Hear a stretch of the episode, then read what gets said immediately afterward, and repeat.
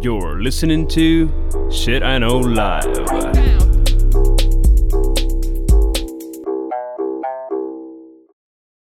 Доброго времені суток з вами ваш любимий подкаст Shit I Know Live і ми його незмінні ведучі. Кріс Косик. І Діма Малеєв. Сьогодні в нас епізод, який буде про ідеї, які змінили світ. Така широка тема, де ми будемо говорити про ідеї, людей, винаходи, ну і всяке таке, що, на нашу думку, поміняло світ. Дім, тобі цікаво було готуватися до подкастика? Слушай, так тяжело было выбрать. Я думаю, Да, что это еще да. одна такая, как ты говоришь, рясна тема. А, Я зашел на Википедию на страничку, называется «Изобретение человечества». Угу. И там просто какой-то кошмар. Там в начале, знаешь, там сколько-то лет до нашей эры. О, типа, придумали сраку мыть, еще что-то, еще что-то. А вот с 1800, то есть 19 века начался просто какой-то взрыв вот этих вот изобретений, куча вещей, которые Мгм. очень важные, и ты так, блин, вот это мы реально что-то начали побыстрее всякое исследовать. Но что самое интересное, после 2000 года люди начали уже намного меньше обращать внимание на изобретения, и опять уменьшилось, потому что, ну, уже начали ценить. Если раньше придумали зубную щетку, это было офигенно, то сейчас, типа, электронная зубная щетка уже не в почете. Як ста, е, ну, я колись цікавилася, якось так вийшло, що я цікавилася, що люди придумували віші. Е, і було, власне, цікаве м, е, на TED, ну, TED, TED.com, Мгм. є два цікавих тока. Е, один називається How Ideas Have Sex. Е, там, типу, чувак, власне, досліджував. Ну, тобто, його основний аргумент був, що насправді е, не існує там людина або компанія, яка може повноцінно зробити якийсь один предмет, навіть такий простий, як олівець. Тобто, що навіть олівець створює, наприклад, там декілька компаній або спеціалістів, які там хтось е, пиздить Карпати, потім там вони там знаєш, збирають в олівець. Там я не знаю, що ще складається В олівець, але не важно. Да. Так от, е, і що він досліджував, власне. Ще там з первобитних часів, коли там племена були, і що власне було дуже цікаво, коли племен. Е, м, як то, а, плем'я, боже, я чуть не сказала, А, племено. есть новое слово. Всё, всё. Племе, Это- племено. Дай посмотрю. Третья минута подкаста. Окей. Слухай, я йду на рекорд. Е, і відповідно, коли плем'я е, жило, ну нікуди не тусувалося. То вони там могли е, ну, століттями їхні знаряддя праці або якісь знаряддя, там, чим, з чим вони там працювали, абсолютно не мінялися. Тобто вони просто передавалися, і е, покращення були такі дуже мінімальні, інкрементальні. А якщо, наприклад, це плем'я подорожувало або на них нападали, ну тобто був якийсь заміс з іншими якимись людьми, то тоді скачок е, того, як вони розвивалися, ті знаряддя, які вони використовували, був е, ну, величезний. І це не то, що вони просто, знаєш, один в одного побачили і то змайстрували докупи, а вони там зразу ну, такі дуже серйозні е, кроки вперед були. І, власне, що точно так само от ти говорив за 1800, що говорять, що. е, Просвітництво появ... ну, якби почалося через те, що в Британії відкрили паби. І по суті, вперше е, чуваки, ну на той час це були в основному тільки чуваки, е, почали збиратися, бухати, відповідно обговорювати ідеї з різних е, сфер ну, вообще, життя і науки. Да? Тобто фізик спілкувався з поетом, і там ще там різні помісі. І тому, власне, ну що. Одна людина не може якось класно щось придумати, це обов'язково має бути симбіоз якихось бажано діаметральних е, думок і м, відкриттів, і тоді якби людство починає дуже цікаві речі робити. Знаєш? А відповідно, мені здається, після 2000-го, так як ми всі сидимо в хаті і тільки сремося в коментах по Фейсбуку, взагалі непонятно про що, то ну, вже ж ніхто взагалі про ідеї не спорить. Всі тільки спорять, хто дурак. Ну, факт. Я, знаешь, ты так сказала, и я понял, почему во Львове нет стартапов каких-то прорывных. Потому что по кафешкам сидят все айтишники, и не с ким поспорить, типа. Да. Ну і теж дуже рідко е, ті самі айтішники спілкуються з людьми з інших сфер. Вони якби е, думають, що вони просто знають, як ті люди живуть. Я пам'ятаю, що один раз мене знайомий придумав стартап. Прийшов до мене розказувати, знаєш, там стартап на мільйон. Mm-hmm. Я кажу, ну окей. І він там придумав якусь апу для, мені здається, глухих чи сліпих, я вже не пам'ятаю. І він мені то розказує, як туди-сюди, і я така на нього дивлюся, і я кажу: ти взагалі сліпий? А він ні. Я кажу, а ти хоч одну сліпу людину знаєш? Ні. Я кажу, то йди нахуй своїм тим стартапом. Ну, типу, ну що ви рішаєте проблеми, яких ви не знаєте? знаєш? А ти представляєш, як зараз можна описати? Крис Косик послала нахуй человека, который хотел облегчить жизнь людям со слепотой. Слухай, ну е- український клікбейт, який називають журналістикою, звісно, ніхто не відміняв, і слава Богу, це не є ідея, яка міняє хоч якийсь світ. Хорошо. Ну, давай по класіки, по п'ять е- ходів. Ходи перший. Хорошо. А, по классике. Первая идея, которую я взял, это... Опять сейчас понял. Вакцинация. У. Да, вакцина. Ты вообще знала, от чего слово вакцина? No. От слова корова. А, оно там по латыни вакцина, что такое. Короче, а, фишка в чем? Была такая болезнь, которая называлась натуральная оспа.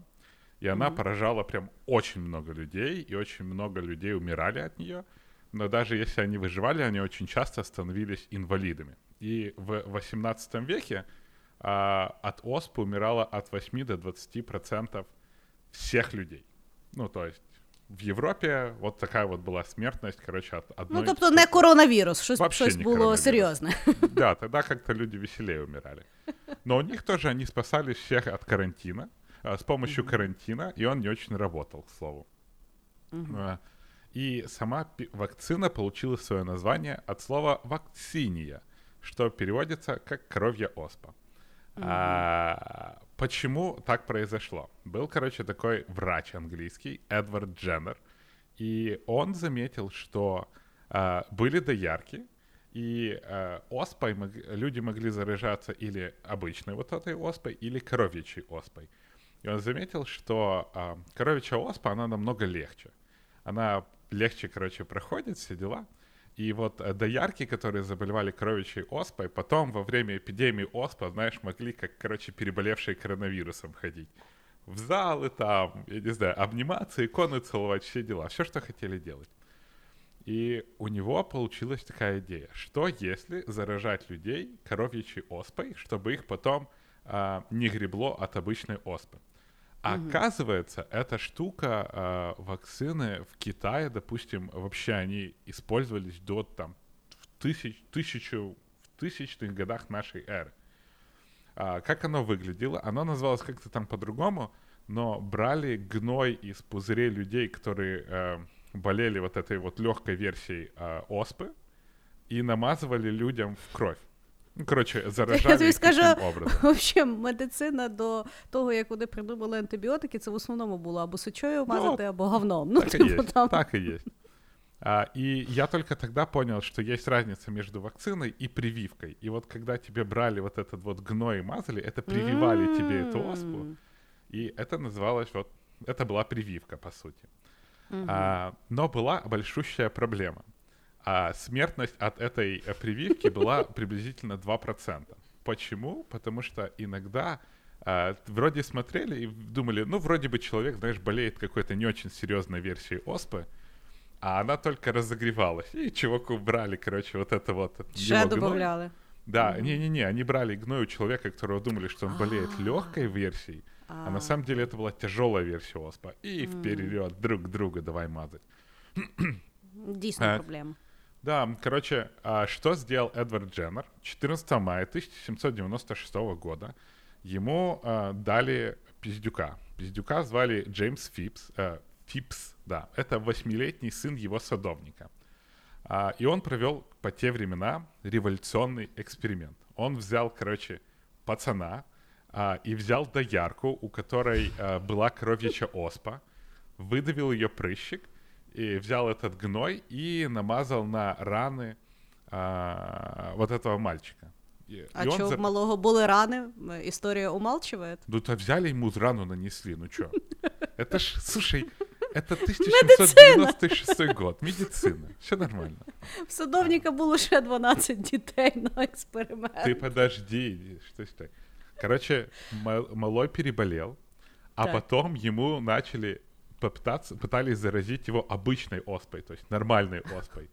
20 раз пытались ему привить нормальную оспу, Бляха, малой не муха. заболевал, то есть малой выжил. А, самое І интерес- нагадуємо, прививали це чиїм з гамном. Ну, гноем. Ну, Ну, знаешь, это немножко разное, но все же. А, В общем, а, корову, а, от которой заразилась доярка, звали Блоссом. И до сих пор ее кожа, ее вот эта вот шкура, она висит а, в медицинской школе Святого Георгия. А, Это в Лондоне, потому что это был первый пример вакцины. А, И именно благодаря натуральной оспе мы должны благодарить вакцине, потому что с помощью вакцины мы сейчас избавились от огромнейшего количества а, болезней. При этом а, очень интересно, что массовая вакцинация началась только в 1840-х годах, потому что, внимание, были антивакцинщики. Антивакцинщики были религиозные люди, и они считали, что это вообще не по-христиански, что в тебя гной от э, там, ну, от- короче, от коровы что-то вносили, потому что как это человек и животное, что это сме- кровосмешение какое-то ужасное. Но потом в ОСПА развоевалась, умерло 500 тысяч европейцев, и государство... всі антиваксери померли. Да. И государство приняло закон про принудительную вакцинацию, потому что до сих пор вакци- вакцинация считается всеми науками как самый безопасный э, способ от лечения там, от огромного количества болезней. Саму вакцину, вот которую мы уже видим, когда нам вводят в 1880-х годах, придумал Луи Пастер, а, при том, что он показал, что она крутая, он работал над э, вакциной от бешенства, и к нему когда-то привезли 6 июля 1885 года, к нему привезли пацана, которого очень сильно покусала э, бешеная собака. Ну, все на нем уже крест поставили, а Луи Пастер тогда, опа, ждите, у меня есть, короче, неиспробованная вакцина. Я над ней работал, по идее, должна сработать. Херня сработала, пацан выжил, что было очень удивительно, потому что такое в первый раз, ну, потому что запущенное бешенство, оно не лечится.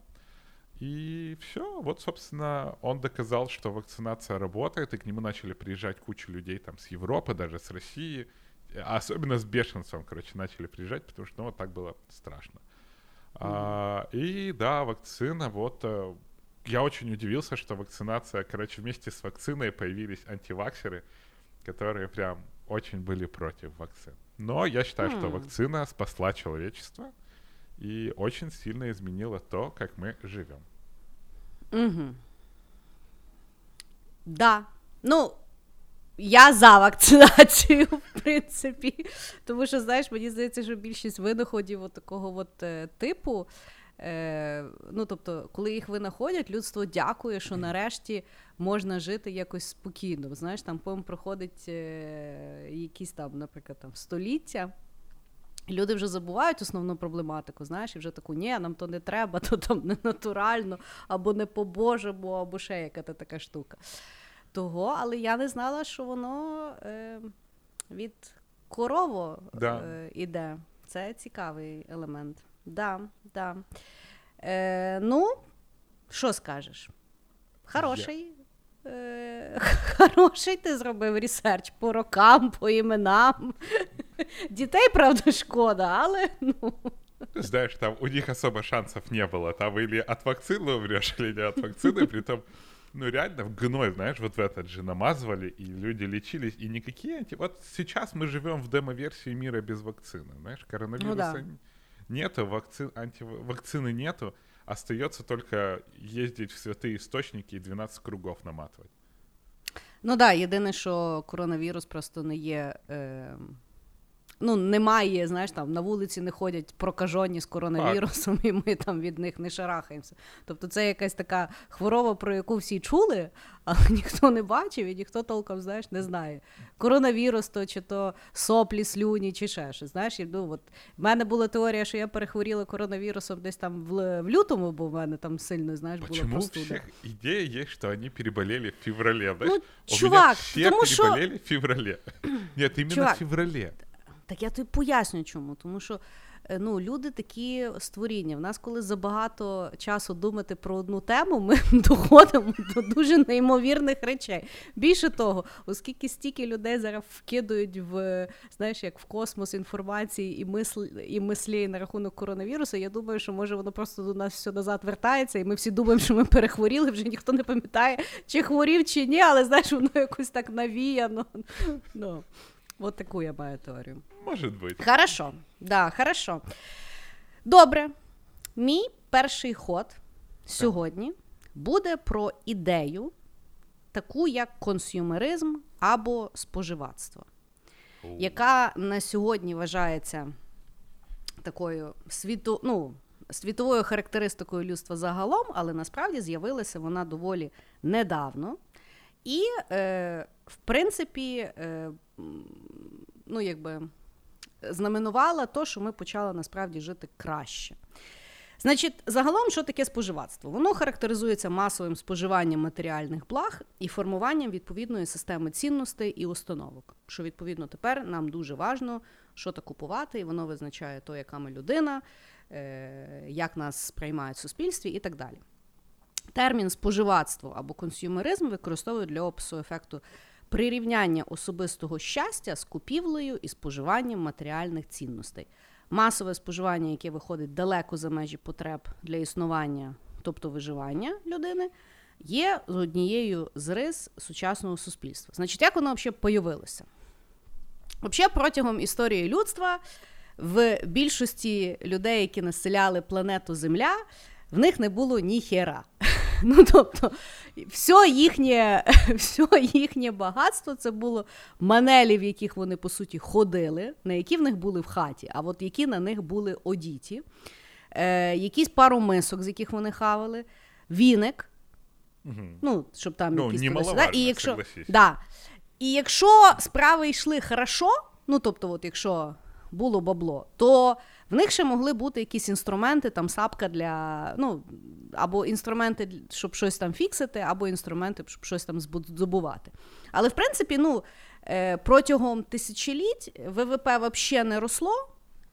І в людей, в принципі, ніколи ніхіра не було. І не було якихось таких проблематик. Тобто е, споживацтво появилося не через те, що люди стали кончені матеріальні, а через те, що в них просто базово появилося бабло, а до того вони не були високодуховних, в них просто ніхіра не було. І от так от всі однаково і жили.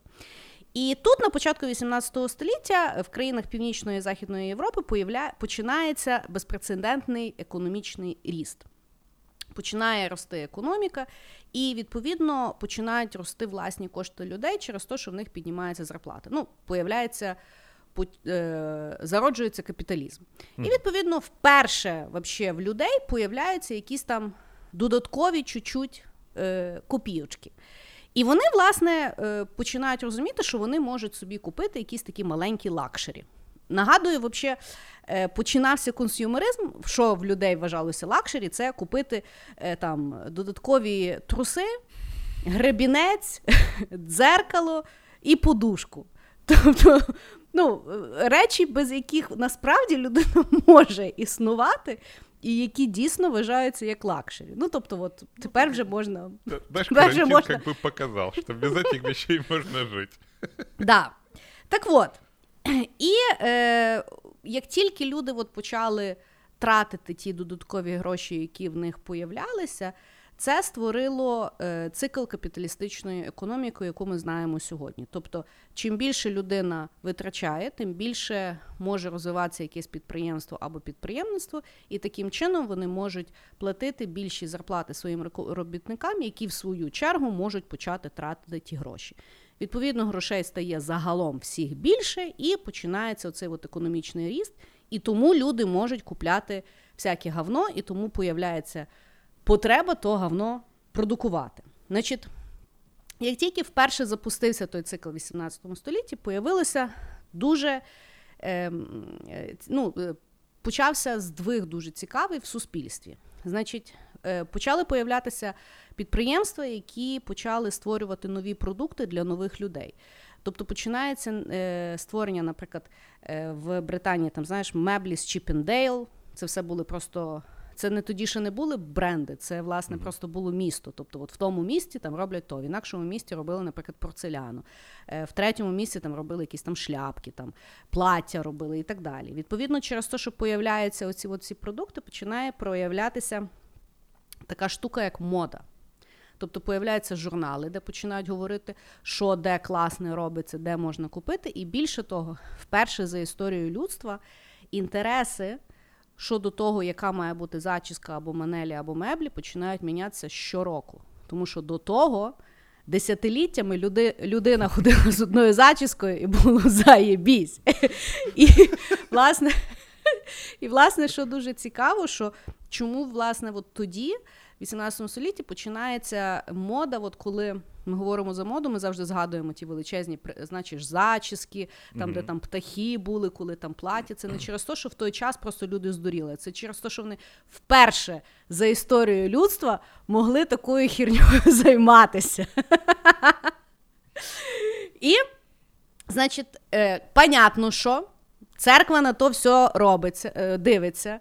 До того люди е, з голими сраками і старілками чорними взагалі нормально собі жили, фокусувалися на е, душі і там всьому всьому. А тут вони починають ходити по магазинам, щось там шопати і взагалі, е, ну знаєш, паритися матеріальними благами і забувати за то, що ж в них з душою робиться. І відповідно християнська церква починає виступати проти консюмеризму як явища і. Його приписує до смертних гріхів марнославство марнославство до моменту консюмеризму 18 століття тільки вважалося, що коли людина обсесує на рахунок свого зовнішнього вигляду. Угу. Тобто це було марнославство. А після от, економічного росту марнославство почало ще асоціюватися з. Е, Надмірним споживанням матеріальних благ, і, по суті, ну, коли люди сходять з розуму, що мушу купити ті туфельки, бо жизнь інакше мені не люба. Значить, в 1723 році е, лондонський фінос, фі, фінософ. Лондонський філософ. Да. Філософ, економіст, політичний мислитель Бернард Мендевіль пише свою скандальну роботу, яка називається Байка про бджіл. Е, де він доводить, що моральні вади служать рушієм суспільного розвитку. Значить, Про що він говорить? В своїй роботі він доказує, що за рахунок того, що появився консюмеризм, і люди починають купляти по суті речі, які їм ну по суті не треба. Знаєш, ну всі можуть вижити без вишитого там рушничка або там якогось е, зеркала з е, розочками і так далі. Але саме такі покупки створюють фінансову подушку в суспільстві для того, щоб влада вперше робила то, про що постійно говорить церква, тобто допомагала бідним будувала лікарні, створювала там якісь додаткові блага для суспільства і так далі. Тобто, що е, що якщо ви хочете бути високоморальними, то будете бідними. А хочете бути багатими, тоді треба бути консюмеристами і тратити гроші на всяку е, дурню. І відповідно, е, от такі він, е, е, таку він дилему перед людьми ставить, що, типу, е, знаєш, як не сваріться, що люди погано живуть, подивіться. Що саме за рахунок того розвивається суспільство, що одними молитвами тисячоліттями нічого не мінялося. А як тільки люди почали працювати і почали тратити гроші, тоді суспільство і країни самі почали розвиватися в хорошому напрямку. Тобто вони ставали більш відкриті, більш адаптовані для життя і взагалі приємніші. При тому були люди, які, звісно ж, засуджували консюмеризм. Серед них був Жан-Жак Руссо, який в той це філософ, який в той час жив в Швейцарії. І він, значить, мав навіть ідеї, що потрібно е, всі. От ті такі е, елементи розкоші е, на в'їзді в Женеву, щоб створювався величезний податок, і щоб люди, в принципі, жили попроще, як колись жили для того, щоб розвивалися духовно, а не оце от вмирали за якусь там шляпку або е, е, ту паричок. Угу. Так от, відповідно, після створення консюмеризму е, проблематику, яку описав Мендевіль в своїй байці про бджіл, існує по сьогоднішній день. Е, Капіталісти ство- спорять з соціалістами або комуністами на рахунок того, як правильніше жити з консюмеризмом чи без.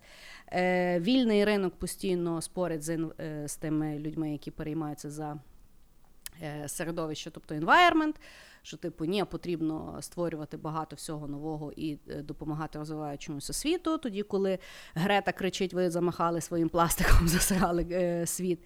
І відповідно дилема консюмеризму по сьогоднішній день е, сформована таким чином: чи можемо ми мати всі блага капіталізму? Без побочного ефекту консюмеризму, коли люди вже забувають, нафіга це все було створено. От.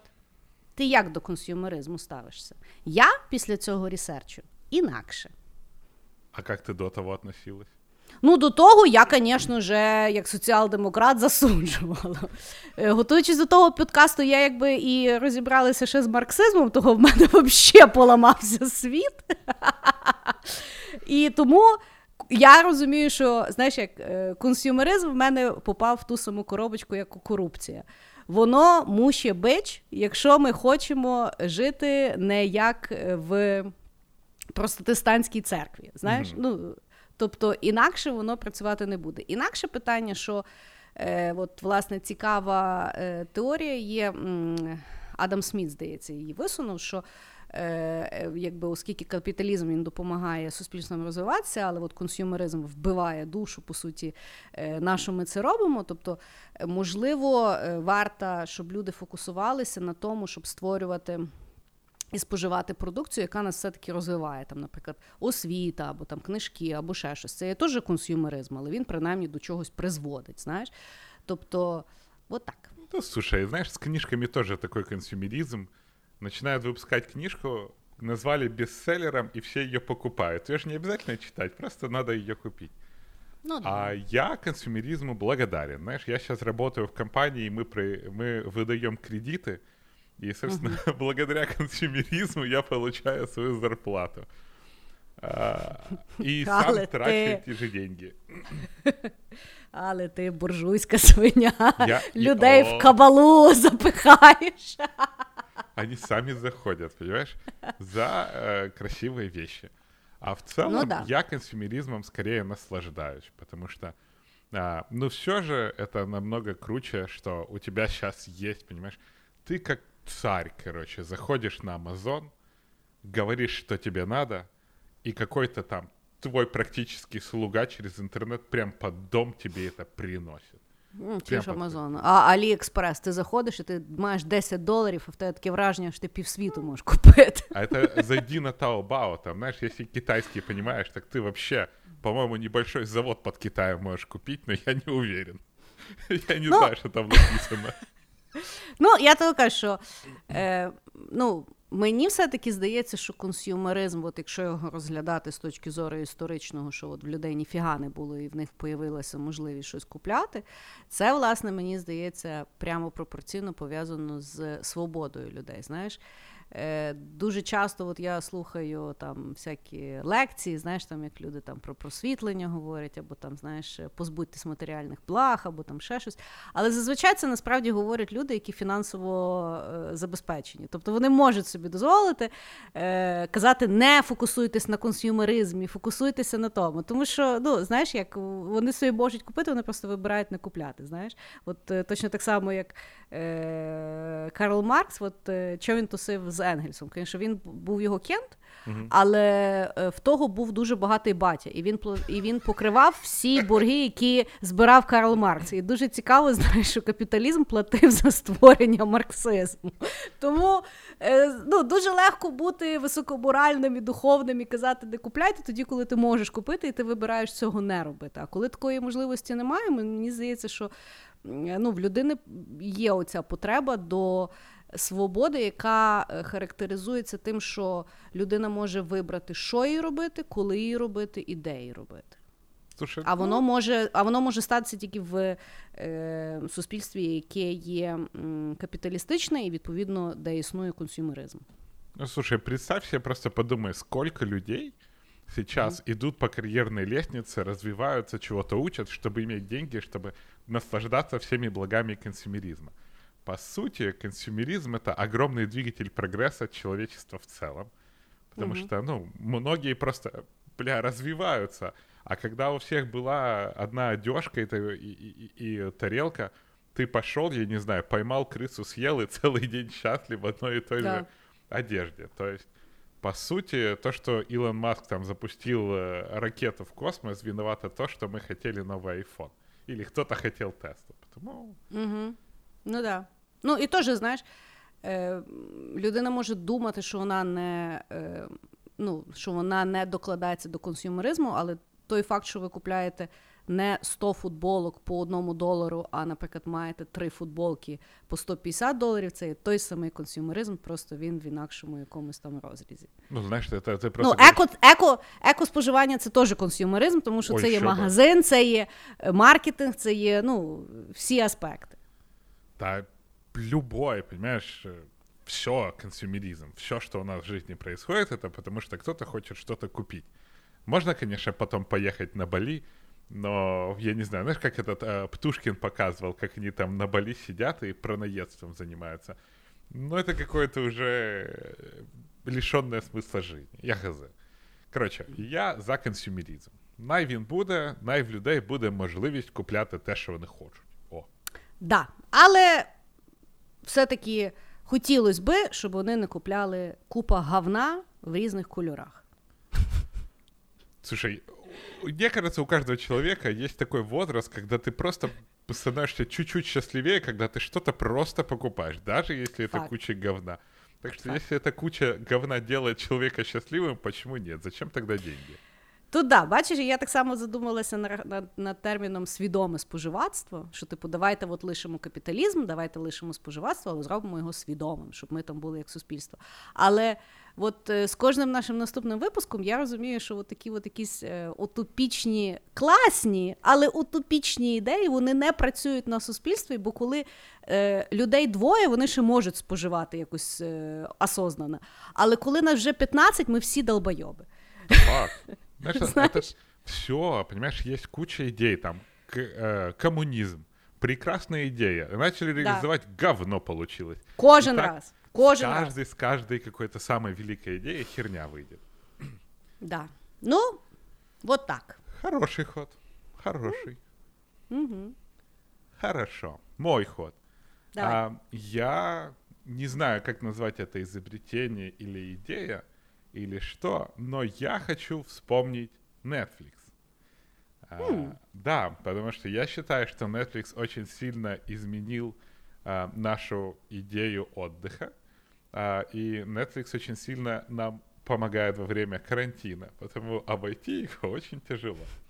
Mm. А, идея, а, по легенде, никто ее mm. не подтвердил, но говорят, что идея создания Netflix пришла Риду Хастингсу а, в 1997 году, когда угу. он брал а, какую-то кассету в, в видеопрокате. Угу. А, Blockbuster э, это была огромнейшая сеть, просто супер огромная сеть, которая занималась именно вот VHS, то есть арендой VHS. И основная их бизнес-модель была как раз не на аренде, а на штрафах, потому что люди провтыкивали сдать кассету, и после этого у них было, был огромный штраф. То есть там, насколько я читал, около 70% э, всей прибыли это как раз были вот эти вот штрафы. То есть сами кассеты были такое. И Риду Хастингсу, а, ему вот это вот прям очень бесило, потому что он не успевал все время сдать а, какую-то кассету, и ему приходилось платить штраф. А, и это все его настолько вкурвило, что он взял Марка Рэндольфа, его коллегу, а, они оба были айтишниками, и они решили исправить эту проблему, создав компанию Netflix. Стоит признать, что Рид Хастингсон, он уже давно был в IT и к этому времени продал одну из своих компаний за, внимание, 700 миллионов долларов. В 1997 году это было настолько много денег, что вот прям очень страшно. Угу. І, Міг а... зайнятися тим, що міняв світ. Да, в принципе, Мав час у него получилось. Но еще и заработать вышло, знаешь? Ну да. Ну, так всегда. Э, Мне кажется, эти люди просто, они обречены на то, чтобы притягивать к себе деньги. Собственно, а, компания началась, по-моему, с 25 человек. А, Была только по США, у них была идея такая, что люди платят а, определенную сумму денег в месяц, и они могут взять, а, им через почту высылали в аренду какие-то там диски а, с фильмами. И эти засранцы, они настолько классно общались со студиями, что у них была возможность лицензионные фильмы печатать на диске. То есть ни у кого не было такой возможности, а у Netflix была. И поэтому они начали выигрывать у блокбастера тем, что ты вот выходи, выходила премьера какого-то фильма. А, ты приходишь в блокбастер, а кассеты уже разобрали. А Netflix тебе просто там напечатать 100 Star Wars и начинали всем рассылать. А, поэт- потом они э, ну, зарабатывали, зарабатывали, их деньги шли. Они научились еще интересно зарабатывать. Они в конверте, в котором высылали деньги, а, тьфу, деньги, говорю, диски, еще начали рекламу лупашить. То есть они в упаковке заработали, в диске заработали, начали развивать свою базу, ввели вот эту вот месячную там за 16 долларов ты мог брать, по-моему, в аренду 4 диска и потом отсылать их еще и обратно. И они раскручивались, раскручивались, а потом они запустили вот, собственно, стриминговый сервис. Э, И самое интересное, что блокбастера был шанс выкупить, э, у, у блокбастера был шанс выкупить Netflix за какой-то там, ну, относительно небольшую сейчас сумму, но блокбастер сказал, что будущего у них никакого нету. И, по-моему, три года назад закрылся последнее отделение компании Blockbuster. Боже, Который- воно ще існувало до минулого року. Он, он, он существовал, по-моему, до 18 или 19 года, то есть очень долго. Вот.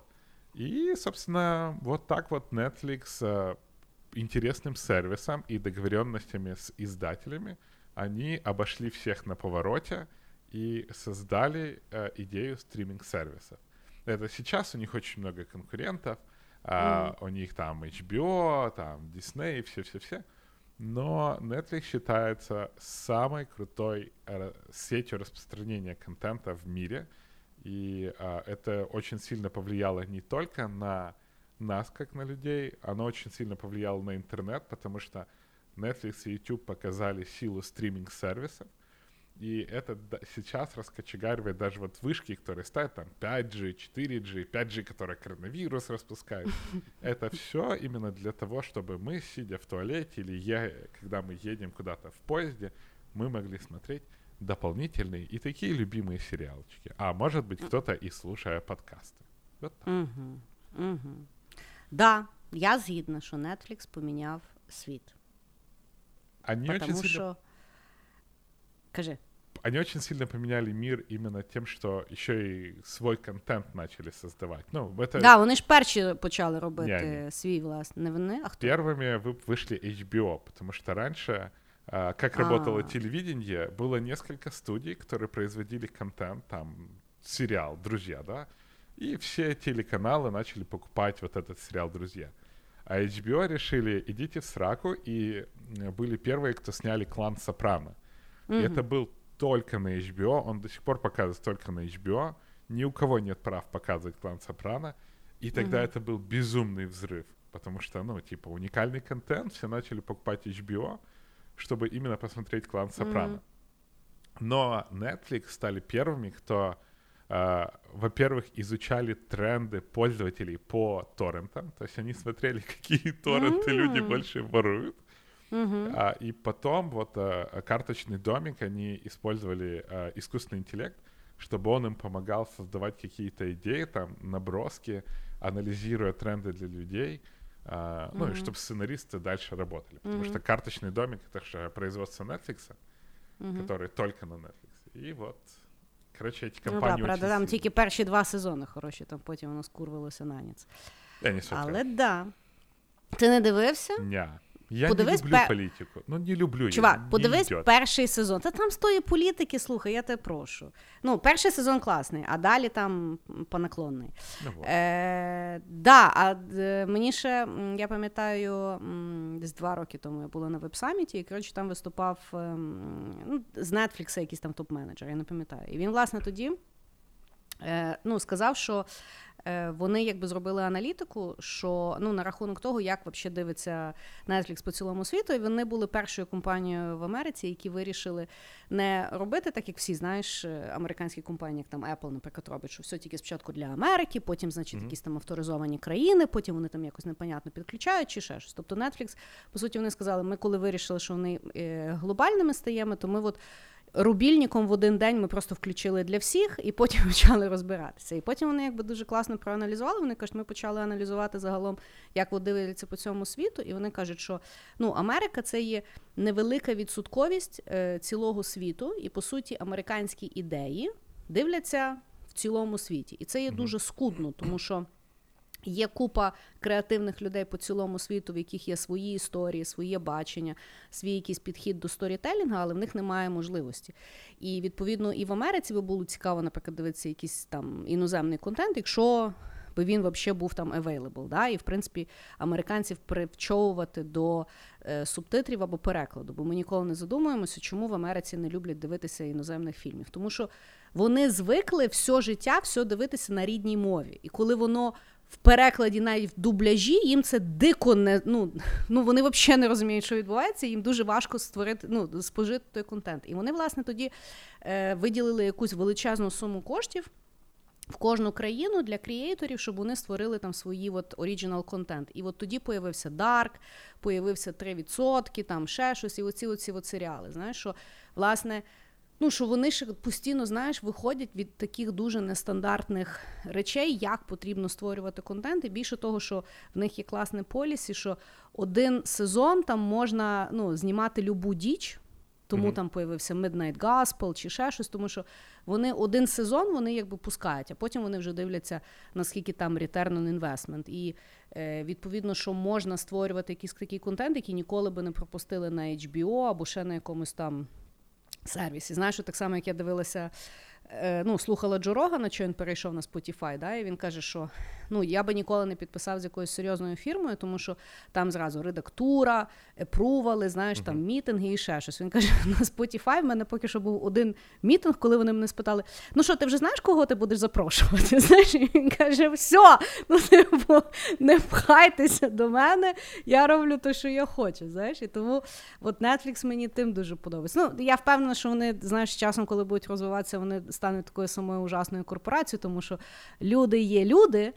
Але да, то от як вони поміняли, взагалі, як вони, ну, що вони дозволили е, створюватися, і що вони дозволили людям споживати, це, звісно, безпрецедентно, не говорячи вже вообще про сталий вибір е, вислів Netflix and Chill, угу. який не всі правильно розуміють, тому що Netflix Netflix and chill це означає запросити бабеньку до себе додому, ти подивитися Netflix і відповідно пошпілятись. Тому коли е, два кінта збираються на Netflix and chill, це дуже смішно. Ну, ми не осуждаємо. Ні, ми за фрілав. Але називайте речі своїми іменами. Знаєш, Тебе, до речі... така, в деревні, чуєш, Петра, в мене є Netflix, давай, як то кажуть, Netflix and chill. Ну, може може і так. В тебе, до речі, є любимий е, контент е, Netflix Original? Я люблю аниме.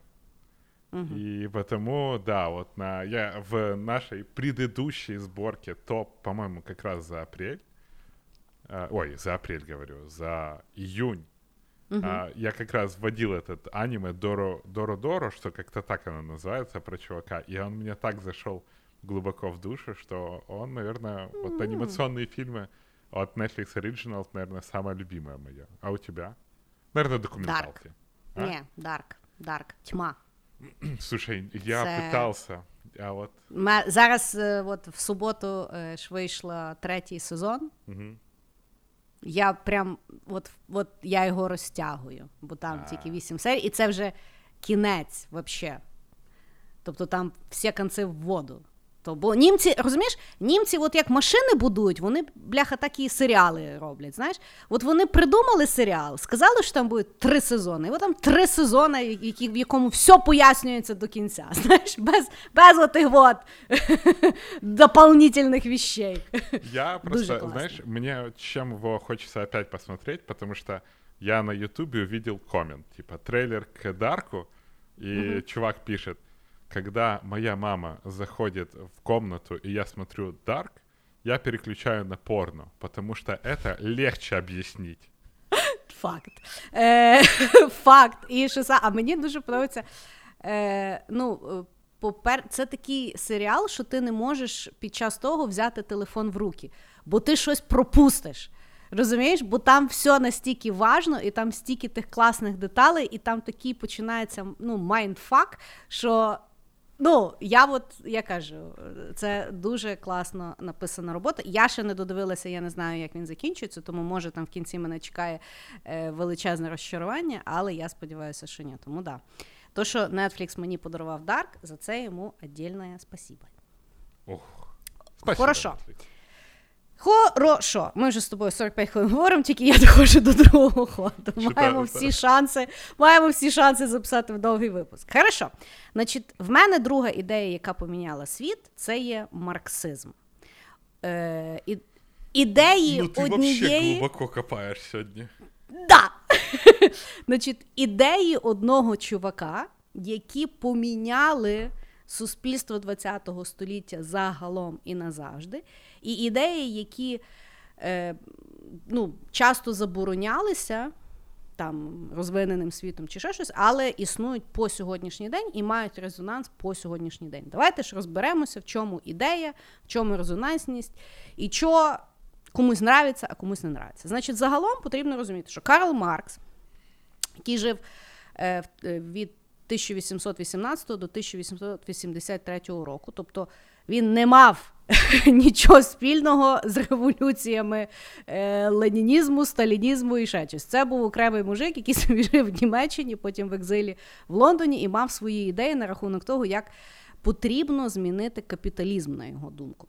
Він загалом був філософом, він не був економістом. Він був філософом, він викладав в університеті, і просто потім, через його філософію, він зрозумів, що йому ще треба розібратися в економіці, тому що в нього були ідеї на рахунок того, як потрібно поміняти суспільство, тому що він бачив, що в той час, коли відбувався от перехід від абсолютної монархії до того якогось непонятного помісі яка була перед революцією, коли ще вроді є монархія, але вже є якась там е, влада від людей, яка нічого не рішає. Тобто він бачив, що е, всім добре, крім е, середньостатистичних людей, тобто звичайних робітників. І він, власне, задавався питанням.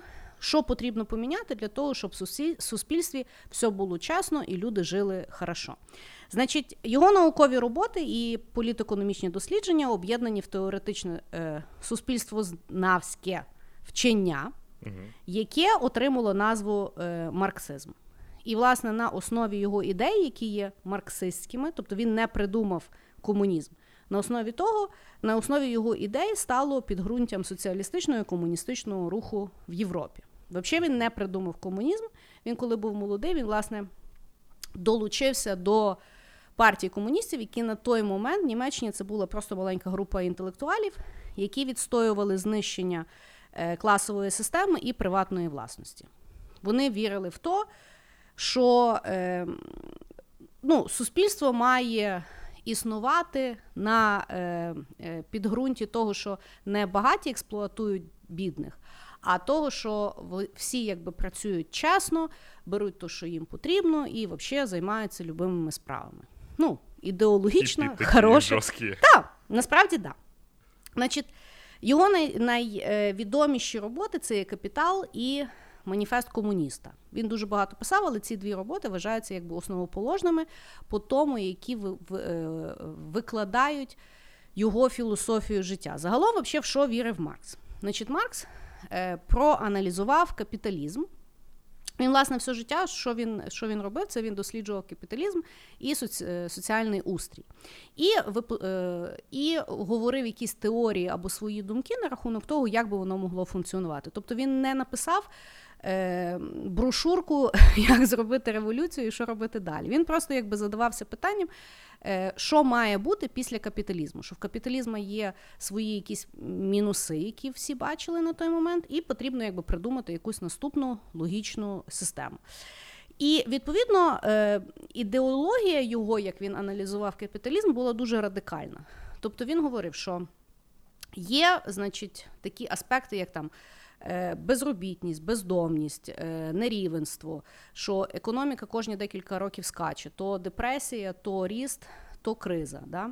Неможливо, ну і це постійно якби циклічно відбувається. Так само е, суспільство концентрує всю владу в руках якоїсь окремої еліти.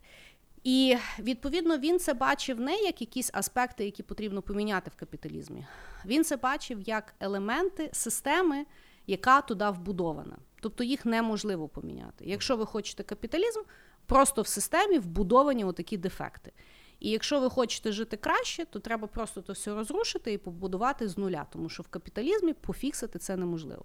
Основну проблематику, яку він бачив на той час, коли він жив в капіталізмі, це було, що е, власники підприємств для того, щоб мати більший дохід, ну профіт, uh вони почали експлуатувати робітників, менше їм платити, заставляти більше працювати або піднімати е, ціну на на якби, продукцію. І виходило так, що багаті багатіли, а бідні жили в ужасних умовах і взагалі не було ніякого свалу. uh І от в тому він бачив основну біду капіталізму.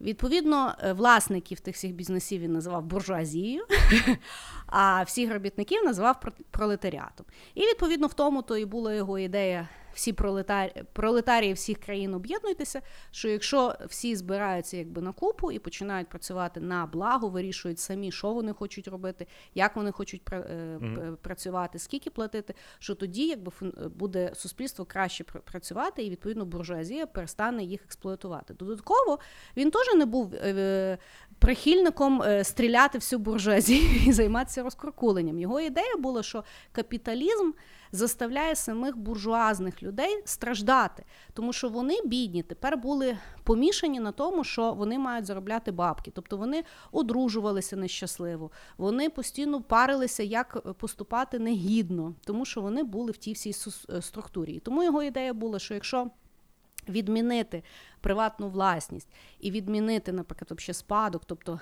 всі постійно існують на одному класовому рівні, тоді люди можуть по суті працювати.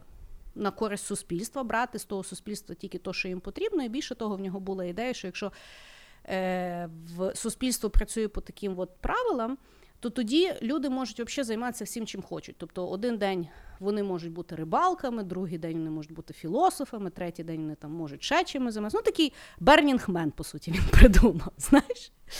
І відповідно, е, це от все. Е, в часи марксизму його ніхто не підтримував. Ну тому що, типу, що що ти травиш?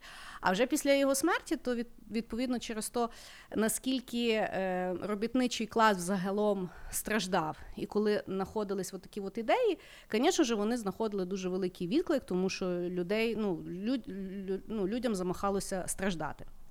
І, власне, що основна ідеологія марксизму це зупинити експлуатацію робітничого робітничого класу і знищити класове суспільство для того, щоб суспільство могло ефективно існувати. Значить, на рахунок того, як воно має існувати. Перша форма це є соціалізм. Це тоді, коли відміняється класова нерівність, е, але суспільство працює на благо себе, але при тому є якісь централізовані схеми, е, які які контролюють банк, які контролюють ну якби всю комунікацію і так далі. Тобто е, люди працюють всі на рівність, але є люди, які по суті керують тим суспільством. Крайня форма. Марксизму це є комунізм. Це тоді, коли вже немає навіть правлячої верхівки. Тобто суспільство саме організовується і саме ну, рішає свої питання. Що люди забувають, чому е, марксизм обов'язково своєї складовій має мати безкоштовну освіту? Тому що Карл Маркс розумів, що куча людей, які самоорганізуються, якщо вони не освічені рагулі, вони нічого не можуть побудувати. А це, власне, і сталося. Цікавий факт: за всю історію людства ще не було комуністичної країни за означенням. Країни так називаються, але за означенням вони не є комуністичними. Тому що, наприклад, та сама Північна Корея або Радянський Союз, вони є соціалістичні держави з тиранами. Угу. А комуністичної країни насправді ніколи не було, тому що це є утопія і ідея, яку велика кількість людей в принципі не може реалізувати, тому що вони не виконують. Ну, по-перше, бо вони люди, а по-друге, вони не освічені рагулі, а по-третє, вони корумповані. Тому комунізм вони побудувати в чистому його вигляді не можуть. І теж треба не забувати, що марксизм і комунізм це є більше ідеологія того, як би класно було, якби суспільство отак жило. Але, як і будь-яка утопія, ми знаємо історично, що воно не функціонує. Значить, відповідно, на сьогоднішній день, чому людям знову резонує ідеї марксизму, ідеї соціалізму. Е, люди вже бояться говорити за комунізм, хоча не розуміють, що насправді комунізм це є поярче, ніж соціалізм, просто його непонятно як реалізувати mm-hmm. в реаліях е, світу. Е, Резонує сьогодні в молоді через те, що вони далі бачать оці недочоти ем, е, е, того капіталізму, який далі ніхто ну, не може вирішити. Тобто, коли люди чують про те, що от зараз всі банкрутують, а величезним корпораціям дають суди, е, ну, типу, вони не платять податок і ще щось. Оце є та сама експлуатація, яку ми бачимо просто в іншому розрізі. І е, відповідно, от так. Марксизма не, нема чого боятись, нема чого засуджувати. Потрібно розуміти, що це є, що він не стався. І, власне, що дуже багато класних ідей з того можна взяти. Просто мені здається, що Точно так само, як от з релігією, на папері класна ідея. Як по тому жити, непонятно. Ну, я всегда читал, что, знаешь, что вот коммунизм э, всюду, ну, как бы, подкачала реализация. И э, всегда, когда все такие, эй, давай, давай, давай, а потом, короче, кто-то с кем-то не согласен в мыслях, куда идти. И отсюда начинают решать, у кого писька больше или кто главнее. Ну да, і просто е, ну, перехід від капіталізму до соціалізму і до комунізму він має йти через революцію. Ну тому що суспільство має взбунтуватися, е, скинути старі правила і створити нові. На папері виглядає хорошо. В реалії це означає вбивати кучу людей. Ну, я думаю, с убийством кучи людей у человечества как раз вообще меньше всего проблем. Мне кажется. Ну, але просто це ж е, парадоксально, що ми йдемо до світлого майбутнього тоді, коли суспільство е, живе в кумбая, але ми мусимо всіх порубати по дорозі. Ну, понимаешь, что все стали счастливы, и надо просто убить всех несчастливых. І Ну, так... Ну, але практика показала, що е, щасливим ніхто не став. Е, Просто е, замість монархії появилися тирани, які прикривалися ідеологіями комунізму. І мені здається, що то, як вони заставляли всіх то вчити, власне, втрачалося, що люди і не розуміли самої ну, якби, концепції. Ну, ну, я нарешті поняла, що Троцький якби тікав, тому що Троцький бачив реалізацію комунізму не так, як Ленін і Сталін.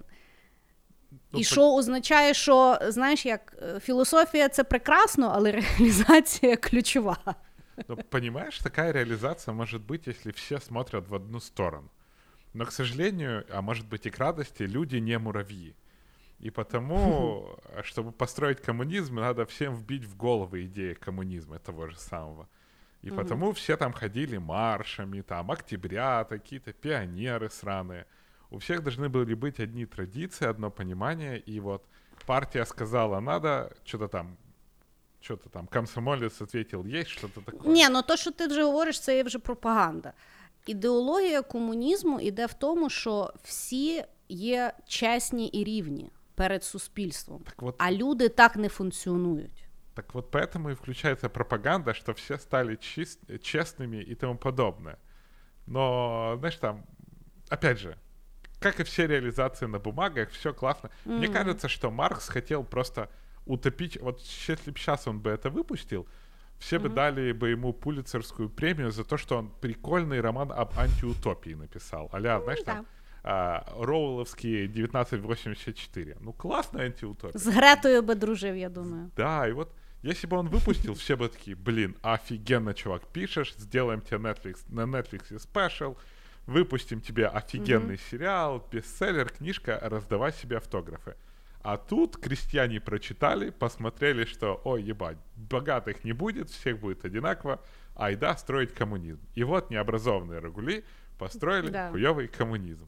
А, ну, вот так. М.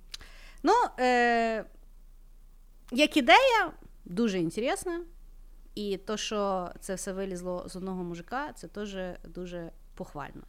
Проблема, як завжди, що. Е, Ну, знаєш, як е, мені здається, проблема зараз є сприйняття, що ніхто не хоче розбиратися, тому що, знаєш, як е, ну, особливо українці, вони знаєш, вже наїлися того комунізму. Що, ну, е, мене ще мама вчила на пам'ять е, всю розкадровку з'їзда компартії чи щось. Ну, тобто вона. Мені здається, що я би навіть їй зараз хотіла розказати, що таке марксизм, вона мені сказала, слухай, іди гуляй. Знаєш, я вже, я вже наїлася того говна, то тобі цікаво, всі діла, знаєш. Але ну, по, от, почитати, от я от там чуть-чуть порісерчила, насправді цікаво, цікаві ідеї, і дуже, знаєш, дуже цікаво, тому що зараз. е, Їх дуже багато експлуатують, тобто люди беруть його ідеї, видають за свої, що от, типу, суспільство, знаєш, там туди-сюди, це насправді одні, одні і ті самі штуки. Просто теж треба розуміти, що ну, от, е, я переконана, що люди не можуть реалізувати таких речей, тому що, е, м, от, що навіть люди. в мене. По-перше, люди, а по-друге, от, е, я от з досвід з роботи, я знаю, що е, перше, що розвалює вообще дух команди, це є е, не там жорсткі умови, не там е, керівник мудак чи там ще щось. Насправді такі речі навпаки с- допомагають команді побудуватися ближче.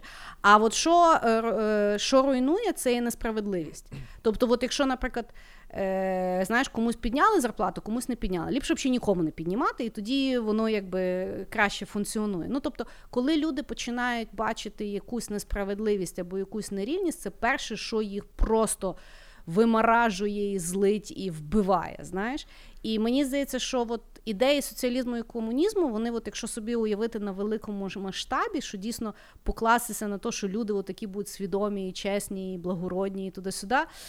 Е, Понимаешь, любая утопия и коммунизм, идеальный коммунизм — это утопия, они всегда интересные, потому что я вот люблю читать фантастические романы про утопию. Ты думаешь, о, нифига себе, как круто общество сделано, и ты думаешь, ну блин, ну офигенные идеи. Но правда в утопии не всегда учитываются все вот эти вот переменные, а переменных миллиард. И типа утопия, она сама по себе и назвали утопия, потому что она не может работать. И вот Маркс придумал утопию, которая вроде бы должна работать. Но ка- что маємо, то маємо. Тому я в Конечно. утопії не вірю. Ну так. Да. Але добре би було, якби вони придумали, що з тим капіталізмом робити, бо з тими кризами вже замахали. Пережить их надо. Серьезно, типа, когда мы будем э, готовы все ходить опять голышом в одной и той же одежде и в- с, одни- с одной тарелкой, вот тогда сможем коммунизм построить. Я так считаю.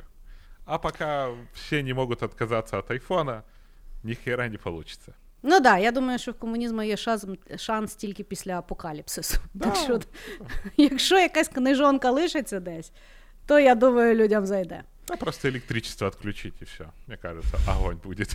Може. Ну, давай. Що там в тебе далі? Хорошо, конечно же, я не мог обойти такую штуку, как интернет, а, которую ты мне, кстати, и порекомендовала. Ну да, бо мені було впадло розбиратися, я не люблю оце, скільки там, Нормально. де було якихось там шняжок, що ми Короче. там підключали. Все началось с Советского Союза. Видишь, от Коммуняки! коммунизма- Ты, ты видишь, как у нас флоу идет, а? Да. Короче, так вышло, что а, Америка и Советский Союз а, в одно время очень сильно м, соревновались, кто же первый запустит спутник в космос. И в данном случае а, Советский Союз был первый, и они, по-моему, в 1958 году запустили свой первый спутник, который назвали «Союз». Это была, короче, такая летающая кастрюля, которая ни хера не делала, только иногда посылала радиосигнал пиу. От чего американцы обосрались, потому что пиу с космоса идет, а их там нет. И они, собственно, вот э, именно тем, что Советский Союз выпустил первый спутник, это очень сильно подстегнуло развитие физики, химии и вообще вот фундаментальных наук в США.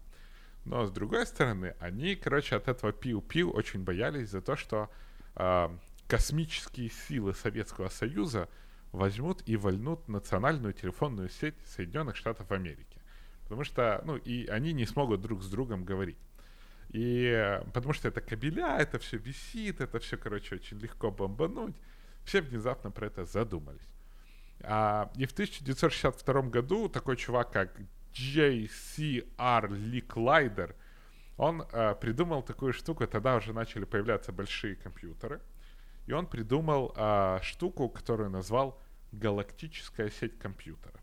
Собственно, что это было? Это была тоже утопическая реализация такого проекта, где все компьютеры друг с другом объединены, и они могут друг с другом общаться, даже в случае, если Советский Союз выведет из строя телефонную сеть. То есть mm. интернет был построен... Тобто пів-пів піде все одно. Да, пиу-пиу пойдет все равно, а, даже если там советы возьмут и перережут все провода. Mm-hmm. А, а, собственно, ну, мне очень смешно, потому что он назвал это галактическая сеть.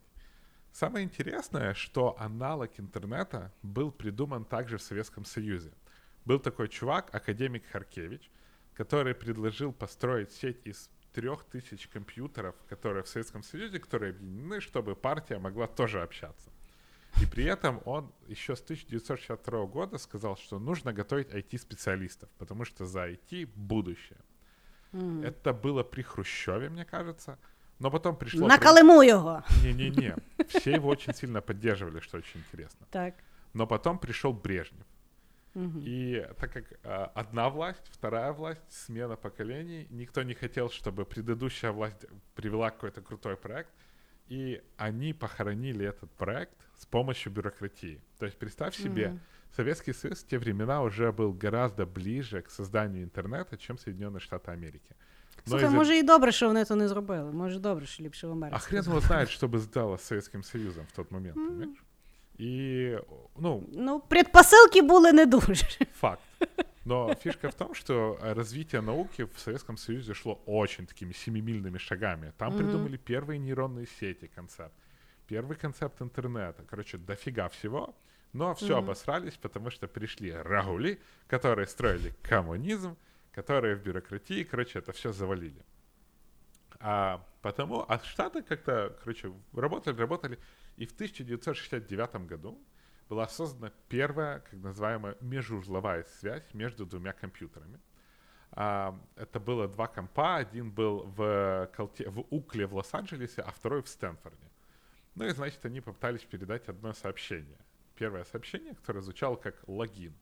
Но сеть была очень хреновая и смогла передать только две буквы LO. А, следовательно, все начали дальше работать, но потом появился такой чувак, которого звали... А, я не записал, как его звали. Ну, короче, он придумал первый протокол а, TCP/IP, который стал известен, то есть то, что компьютеры общаются пакетами, не целое сообщение, а пакеты. Mm-hmm. И они там друг другом хендшейкаются и так далее. И, короче, с 1900 1971 года сеть начала раскочегариваться, к ней подключ... сеть начала раскочегариваться, к ней подключили еще два компьютера. То есть Крутяк. стало четыре компьютера, у которых были интернет. И потом, с годами позже, там подключился университет Лондона, какой-то радар в Норвегии. А все начали присылать уже вот эти вот, э, начали работать по TCP/IP, и вот где-то с 1971 года э, количество компьютеров начало увеличиваться. И таким образом вот эта вот э, э, кастрюля, которую э, Советы в свое время запустили, которая называлась «Союз», стала отправной точкой того, что мы сейчас знаем как интернет. Что mm. меня больше всего удивило в этой истории, это то, что Советский Союз был, э, ну, так круто. То есть, э, что они были гораздо быстрее Штатов именно про, о, в концепте создания интернета. Я тобі скажу, загалом Радянський Союз це настільки унікальна машина, яка мала стільки класних ідей, так їх просрала епічно. Да, Это, и причем просрала бюрократией, просрала Да. совершенным бессмыслием своих руководителей, которые э, до сих пор, то есть если даже взять Россию как правоприемник, да, там, Сове- Советского Союза, который они в поправках к Конституции сейчас добавили, они до сих пор живут единственной поге- победой 1945 года и единственным вот выходом... Яку важко назвати перемогою, якщо дивитися по статистиці загиблих. Та Тому що на подожди. кожного одного німця померло шість радянських солдат. Это, исто- это идеология, ты не понимаешь. То есть им все равно на историю, им все равно на цифры, им важна идеология. То есть, что они там хотят повторить, непонятно. Гла- Хорошо бы, если, чтобы они не повторили, серьезно. И, а, и, д- и до сих пор живут единственным Гагариным, который там вышел, и- ну, в космос. То есть победы были, но, понимаешь, то есть уже прошло 50-60 лет, и они до сих пор пытаются вытащить на этом всем. А, ну, то есть, а сама машина, конечно, была очень крутая. И, ну, именно как наука, то есть даже самые украинские политехи и так далее, они же все до сих пор живут на, тем, на, на том фундаменте, который тогда построил Совет. Ну, идея хорошая, реализация, как обычно, подкачала. Да. Ну, але інтернет стався, і слава Богу, бо інакше ми би тут з тобою не сиділи. Так Да, що с- Я думаю, еще бы где-то в селах сейчас на каких-то этих... Консюмеризм? Да какой консюмеризм, Крис? Давай копай картошку. я ще туди йду. Мій маленький соціаліст, він все-таки ще в село планує їхати. Ты, Ти подожди, знаєш, знаешь, але там, ты, ты же планируешь ехать не в село-село, а в село такое, типа, с подогревом, со сральником не на улице, вот это вот ні, своєю е, автономною е, електроенергетикою. Я ж слухай, то ж не обов'язково їхати в село і ставати рагульом. Можна ж, в принципі, ну, типу, е, лишатися високоосвіченою людиною, яка просто хоче інакшого життя і поїхати в село. Почому би ні? Не має бути чорне-біле. Согласен, согласен. Е, хорошо. Е, значить, мій е, третій хід буде пральна машинка. Недооціненний винахід суспільства, який став рушійним в е, русі фемінізму і емансипації жінки. Значить, що люди не знають? Сейчас, эле- секундочку. Это просто Да. так смешно, что стиральная машина стала двигателем Да. феминизма. Да. Якщо дивитися статистично і історично, да, саме цей винахід допоміг жінці перестати прати цілий день і піти на роботу. Понімаєш? Бо до того вона може і хотіла, але вона вже така була замахана за цілий день, що, що їй було легше вийти заміж, ніж піти на роботу. Так от, Окей. Значить, перша електрична машинка була створена в 1920 році, а перша автоматична електрична машинка, тому що до того електричну машинку все одно треба було біля неї стояти і там, типу, І е, допомагати їй. Ну, якимось чином їй допомагати. Але з 1930 року вже, власне, ми знаємо. Електричну машинку як автоматичну, так як ми її знаємо сьогодні. Тобто загрузила, включила і пішла гуляти. Значить, чому вважають, що саме електрична машинка допомогла жінкам піти на роботу і відповідно емансипуватися? Тому що статистика показує, що в 1900-х роках тільки 5% одружених жінок мали роботу. Ну, ми беремо одружених жінок, тому що це є в теорії жінка, яка може вибрати, хоче вона йти на роботу, чи вона просто дрюкає свого чоловіка на рахунок того, за що вона живе. Да? А в 1980 році статистика піднялася на 50%. Тобто вже 50% жінок пішли на роботу. В 2009, е, 2009 році університет Монреалю власне зробив таке фундаментальне дослідження дуже великої кількості е, статистичних даних по жінкам по цілому світу і випустив е, е, статтю або, напевно, роботу, що морозилки і пральні машинки звільнили жіноцтво. В 2009 році, виявляється, це була дуже скандальна робота, тому що жінки такі, як, що, то ми самі пішли туди-сюди. Але статистика, вона неумолімая віч, тому що, власне, в ці роки е, виходить наступні, якби. е, Блага е, жінки. В 1913 році придумали пилісос, в 1916 придумали пралку, в 1918 1918 холодильник, в 47-му морозилку і в 73-му мікрохвильовка. І тому в 80-х був бум жінок на роботі, бо вони нарешті, блядь, могли заморозити, приготувати, лишити і послати всіх в сраку на цілий день. А тогда еще и фастфуд, получается, их спас, знаешь? То есть Да. надо. І плюс, власне, за буквально 20 років ці всі прилади ще й дуже знизилися в ціні. Тобто була потреба така, що, ну, наприклад, перша пральна машинка в 1910 році коштувала 1600 баксів, а вже в 36-му вона коштувала 170 баксів. Тобто її вже ну, її Ну, всі свобода бесценна. Так от, дорогі мої жінки, дякувати треба не контрацептивам, не маршам, не ще всякій важній лабуді, а пральній машинці. Бо інакше ми би цілий день носили курва воду, е, палками би били простині і взагалі би забували за те, що забували би про те, що в нас є мозок. Саме пральна машинка дозволила нам перестати займатися дурньою цілими днями, а займатися тою дурньою, якою ми хочемо. Тобто фотографувати свою сраку і виставляти в інтернет. Очень так фе- феминистически. Я не понимаю, а что тогда женщины на феминистические марши не ходят, там, знаешь, с плакатами, со стиральной машинкой? Ну, бо це розумієш, бо це виходить така. Е, ну, бо це тоді треба визнати, що домашня робота це є е, в першу чергу привито, е, ну, якби жіноча справа. Тому що феміністки ж забор... ну, якби, вообще говорять, що всі мають, що це мужики можуть прати, що це не через то. Ну, просто суспільство А чё ты чё, показує мужику тоже статистичну взял, таку закинул вещи, реалізацію. стиральную машину и включил? Та особливо так, як він сам живе. Ну. Я- Бо баби ж не тільки на роботу пішли, вони ще й х- хлопів покидали. Знаєш? Так що пральна машинка вона одночасно і спасла і одних, і других. Не знаю, Вот ты так. стиральная машинка, знаешь, я... Когда мне стирали, когда я стираю, разницы нету. Единственное, что я просто не глажу, вот и все. Ну, я, в принципі, не прасую, бо я, я вважаю, що треба стратегічно речі посушити, Факт. а не оце от непонятно чим займатися. Я не знаю, я просто по- беру футболки в обтяжку, и сами на тебе упрямляются. От так, от така цікавинка в мене. Хороший ход. Мне очень понравился.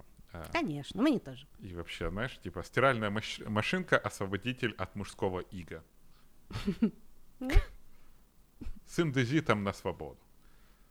А, хорошо. Мой ход. Да. А, я уже поговорил про вакцинацию. Я просто должен сказать про пенициллин. Как мы знаем, вакцина борется с вирусом, а пенициллин, то есть антибиотики, они борются с бактериями. И а, к- тут я хочу сразу процитировать Александра Флеминга, который является создателем пенициллина. Когда я проснулся... Я на- думала Джеймса Бонда. Нет. Не в этот раз. Но это Джеймс Бонд в мире бактерий.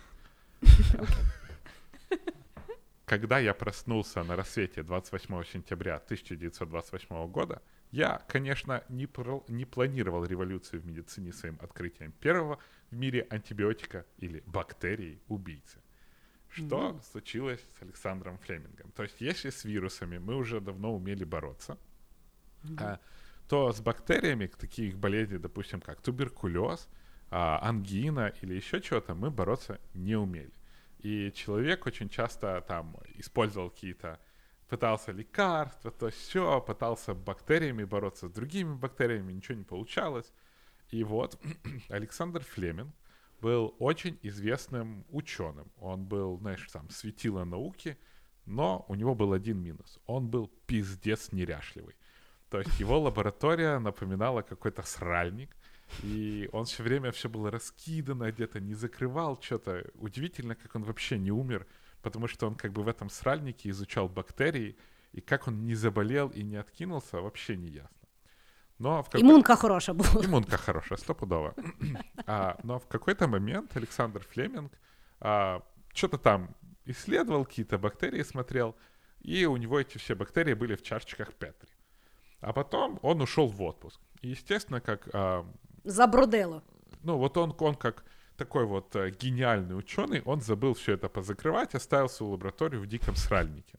Мгм. И когда он через неделю пришел а, к себе в лабораторию, он открыл ее и увидел, что в чашечках Петри где-то где-то там были бактерии, они и дальше там цвели и пахли, но в одной чашечке Петри он увидел плесень, которая разрасталась и просто нещадно пиздила другие бактерии, просто уничтожала их. То есть, если бы это был ты, если это была бы ты или это был бы я, мы просто взяли бы и вылили нахер, ну просто, бля, забродило. И ушли. Ну, ми б туди і не ходили, зрештою. Так. Ось. Вот. А он увидел, что, блин, Прорив. прорыв. И, значит, начал он над этим колдовать. А, была большая проблема. Он был не химиком, он был а, биологом или кто он там, бактериологом. И он никак не мог а, вывести нормальный вот пенициллин. И поэтому с- чувак сидел и просто выращивал его. И он Мгм. очень сильно злился, потому что это все очень медленно росло. И в какой-то момент у него наконец-то хватило, он вырастил этого пенициллина для того, чтобы вылечить одного парнишку. Все опять на детях проверяется. А, им стал какой-то там 15-летний ребенок, который болел какой-то бактериологической болезнью, но он, собственно, с помощью этого пенициллина его и выходил. И, ну, он там старался очень долго, пенициллин не вырабатывался, очень долго его надо было растить, и ему помогло в этом война. Во время войны очень многие солдаты, во время Второй мировой войны очень многие Мгм. солдаты, у них была там ампутация, а, всякие заражения крови и, и тому подобное, и так, и так далее. И э, там уже исследования Александра Флеминга, который развива- раскачивал это все до 1940 года, взяли в промышленный масштаб, начали в промышленном масштабе уже изобре- э, выращивать этот пенициллин, начали его вырабатывать уже вот, ну, в таблетках, во всем этом, и начали проверять, что люди, которых отпаивали пенициллином, они гораздо Мгм. быстрее и гораздо больше выживают. И таким образом, собственно, Вторая мировая война Александр Флеминг дали рождение антибиотикам, которые Мгм. а, теперь мы принимаем после того, как, ну, когда у нас какие-то бактериологические заболевания. Так как Або коли баба Люба сказала, що добре б вот, було. это самая большая проблема, потому что если баба Люба говорит принимать антибиотики, в первую очередь а, надо точно знать, сколько антибиотиков принимать, потому что антибиотик это тоже бактерия. И а, если их меньше принимать, то бактерий получается меньше. И вот бактерия, с ко- которой ты борешься, там, допустим, ангина, да, она может пожрать антибиотики и стать к антибиотику невосприимчивой. Точно так же, как мы себя вакцинируем, а бактерии себя вакци- вакцинируют другими бактериями. Мгм. А, и, ну, и с другой стороны, нельзя очень много антибиотиков принимать, потому что э, бактерия тоже может... Пожраться, Да, и начнет жрать больше. больше. Потому М. а, отсюда вывод. Бак- а, антибиотик нас очень сильно спас, нас очень сильно человечество помогло выжить срач, который развел Александр Флеминг, и то, что он заметил, что это не плесень, а это что-то, что убивает другие бактерии. И тут, дорогие слушатели, помните, что антибиотики используются против бактериальной болезни, и никакой коронавирус антибиотики и- победить не могут.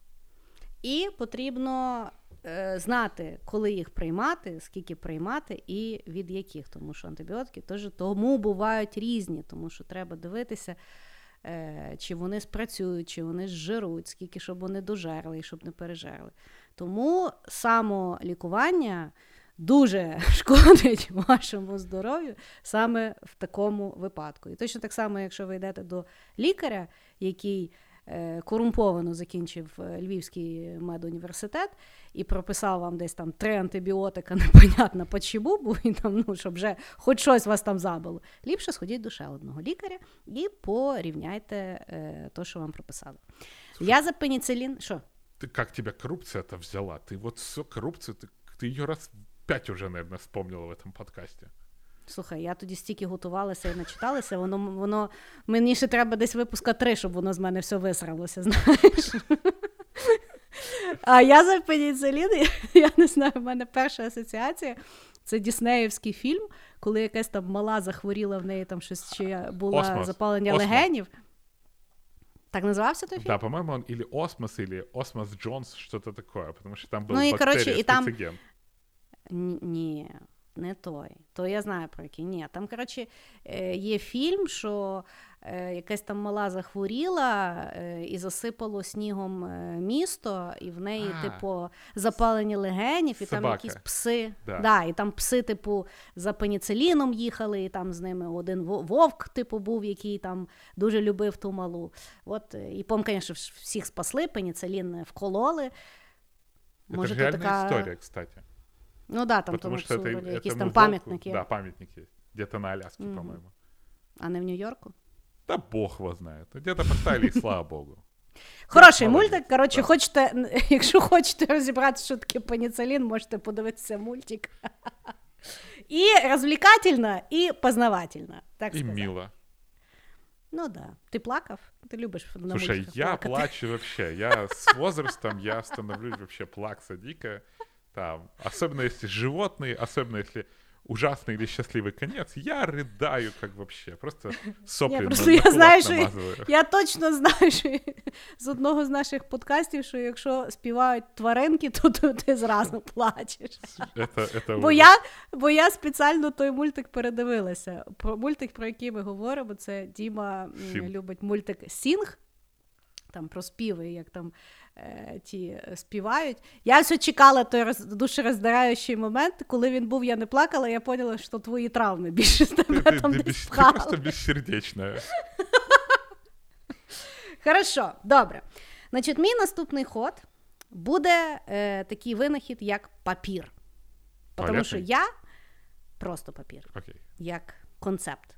Хорошо. Тому що я вважаю, от коли я аналізувала всі ті винаходи, які там були, які ти згадував. У тебе ще, правда, один є. Які я готувала, я вважаю, що це є саме геніальний винахід, який зробили раз і працює по сьогоднішній день. Значить, папір винайшли в 105 році нашої ери в Китаї, мужичком, якого звали Цайлун.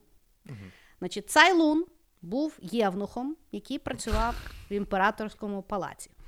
Я Чого вже, я наголошую, я що він євнух? Чого я наголошую, що він євнух? Це означає, що гіпотеза, що хороші продукти створюють люди, які займаються сексом і подорожують, повністю знищені даним винаходом.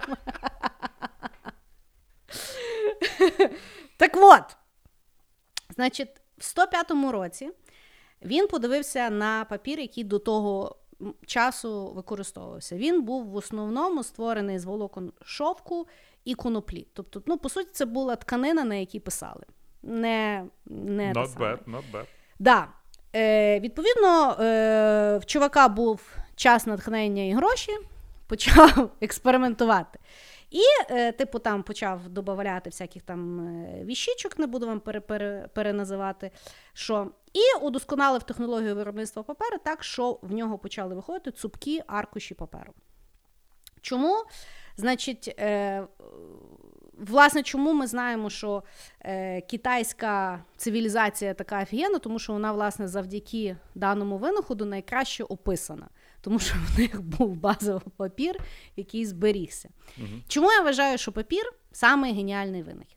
Тому що от в 105-му році е, чувачок зробив бумажку. По сьогоднішній день зі всіма е, електронними речами, там, з альтернативними носіями, по сьогоднішній день ми роздруковуємо вещі, ми записуємо речі. І, в принципі, папір він ну, фундаментально не міняється. Тому що далі ми вертаємося до паперових книжок, далі ми все-таки любимо саме відчуття паперу, а не якогось електронного носія. І на мою думку, от якщо є якась ідея або є якийсь винахід, от один раз курва зробили, і хорошо. І не треба міняти, не треба покращувати. От так треба придумувати. Ого. Прям тяжело, слушай, прям тяжело спорить, знаешь. Правда? Ну, Как вот костер. Да. Ну, геніально, гені... Я завжди кажу: е, простота, вона геніальна. Не треба оце от е, придумувати щось складно сурядне. Є МЦ квадрат і папір. Маєте і всім файно. Так, подожди, а теорія относительності здесь як? Ну, вона просто її легко запам'ятати. Ти, кстати, знаєш, що це спеціальна теорія относительності? Ні, Ну, то есть, мені. на самом деле, теория относительности Эйнштейна, она намного сложнее, а для Мгм. колхозников придумали специальную теорию относительности, это Е равно МЦ квадрат, чтобы, типа, Ти поняв, гуманитарии... маркетинг, маркетинг і там сработав. Ну да, типа, это все было для гуманитариев придумано, потому что, ну, вот сама теория относительности, она в раза сложнее. Слухай, я тут недавно прочитала книжку Темна матерія. Мгм. Дуже раджу science fiction. Там про і теорію відносності, і паралельні світи, і оця ось там такий замут в художній книжці, що в мене чуть не поламався мозок. Так это Того- фантастика нормальная, но очень популярная. Ну да, але там, ну якби ну там відносність дуже класно розбирається. Ну, на мій пролетарський му- мозг мені понравилось. Я до того, що да, я розумію, що теорія відносності набагато складніша, тому що коли ти власне починаєш думати про всю складність е, відносності, ну, тобто, ну, в мене закипає макітра зразу. Есть книжка, которая называется «Эйнштейн», и там про его мысли-эксперименты. Тип, короче, настолько бешеный был, что мне кажется, слава богу, что он умер. Потому что если бы он еще там поисследовал, он до, до атомной бомбы, короче, дошел. А что бы дальше было, вообще страшно представить. Я ще думаю, він там щось підхавував, ну, тому що такий польот мислі, ну, ну його просто на каві не замутиш. Факт, факт. Правда? Ну, давай. Хорошо. Що там в тебе? Последнє. Финалочка. Финалочка про троллей, на самом деле. И я решил все-таки поговорить про мобильный телефон. Так. Что интересно, мобильный телефон, опять же, был придуман военными, которые боялись, что Советы обрушат странную телефонную связь. У мене таке враження, що параноя вообще створила сучасний світ. О, да, о, да. Ты знаешь, кстати, сколько... Давай, твой гес, сколько весил первый мобильный телефон? 32 кілограма. 40. Що я виграла? Автомобіль? в котором будет этот мобильный телефон. Естественно, его возили только в машине. А, Прогресс не стоял на месте, и в 70-х годах все-таки придумали маленький телефон, который весил 12 килограмм. Но он тоже Нормально. питаться... Мій перший, мій перший телефон десь 3 кілограма важив. Так вот, а, проблема была в питании этого телефона. То есть, если 12-килограммовый телефон еще плюс-минус носить можно, то питаться ну, нужно ему было от постоянного источника тока. И а, мобильные телефоны вообще придумал чувачок такой, которого звали Мартин Купер. И пришел он в 1954 году, э, в 1954 году в компанию Motorola. А, был чувак супер умный, и в 1967 году он придумал портативные рации, то есть которыми начали ходить военные, милиция и тому подобное. А, и где-то через 20 лет с начала карьеры чувак сидел, думал, бляха, да я могу мобильный телефон нормальный придумать, потому что идея то же самое.